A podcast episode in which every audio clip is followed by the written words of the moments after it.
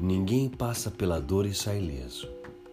Alguns endurecem e levam o resto da vida a atacar e magoar outras pessoas. Outros tornam-se sensíveis, generosos e fáceis de amar porque compreendem que, em algum momento, todos passam por uma experiência transformadora.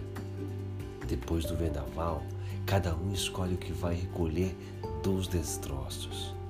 Esther Chaves, Clube Underline dos Underline Intensos, da página do Instagram Clube dos Intensos. Oi, tudo bem?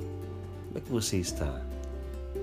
Vim dividir com você esse texto maravilhoso, muito lindo, da Esther Chaves, uma escritora formidável que nos trouxe, através da sua sabedoria, uma linda reflexão sobre resiliência.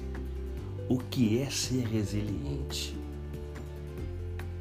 Resiliência é uma busca dos grandes mestres, é um legado dos grandes líderes espirituais, é a capacidade de se levantar com algo positivo não apenas levantar de um, de um tombo, mas se levantar de um tombo trazendo algo na mala, algo na bagagem que vai te servir lá na frente.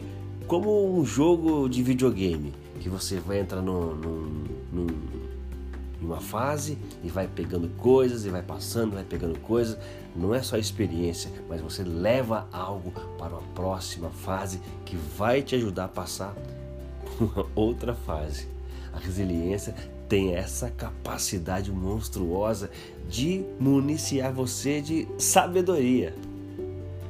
Que coisa mais linda foi ter o prazer de ler esse texto da Esther.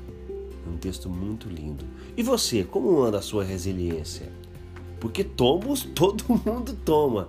E os teus tombos, como você tem levantado deles? Tem aprendido alguma coisa?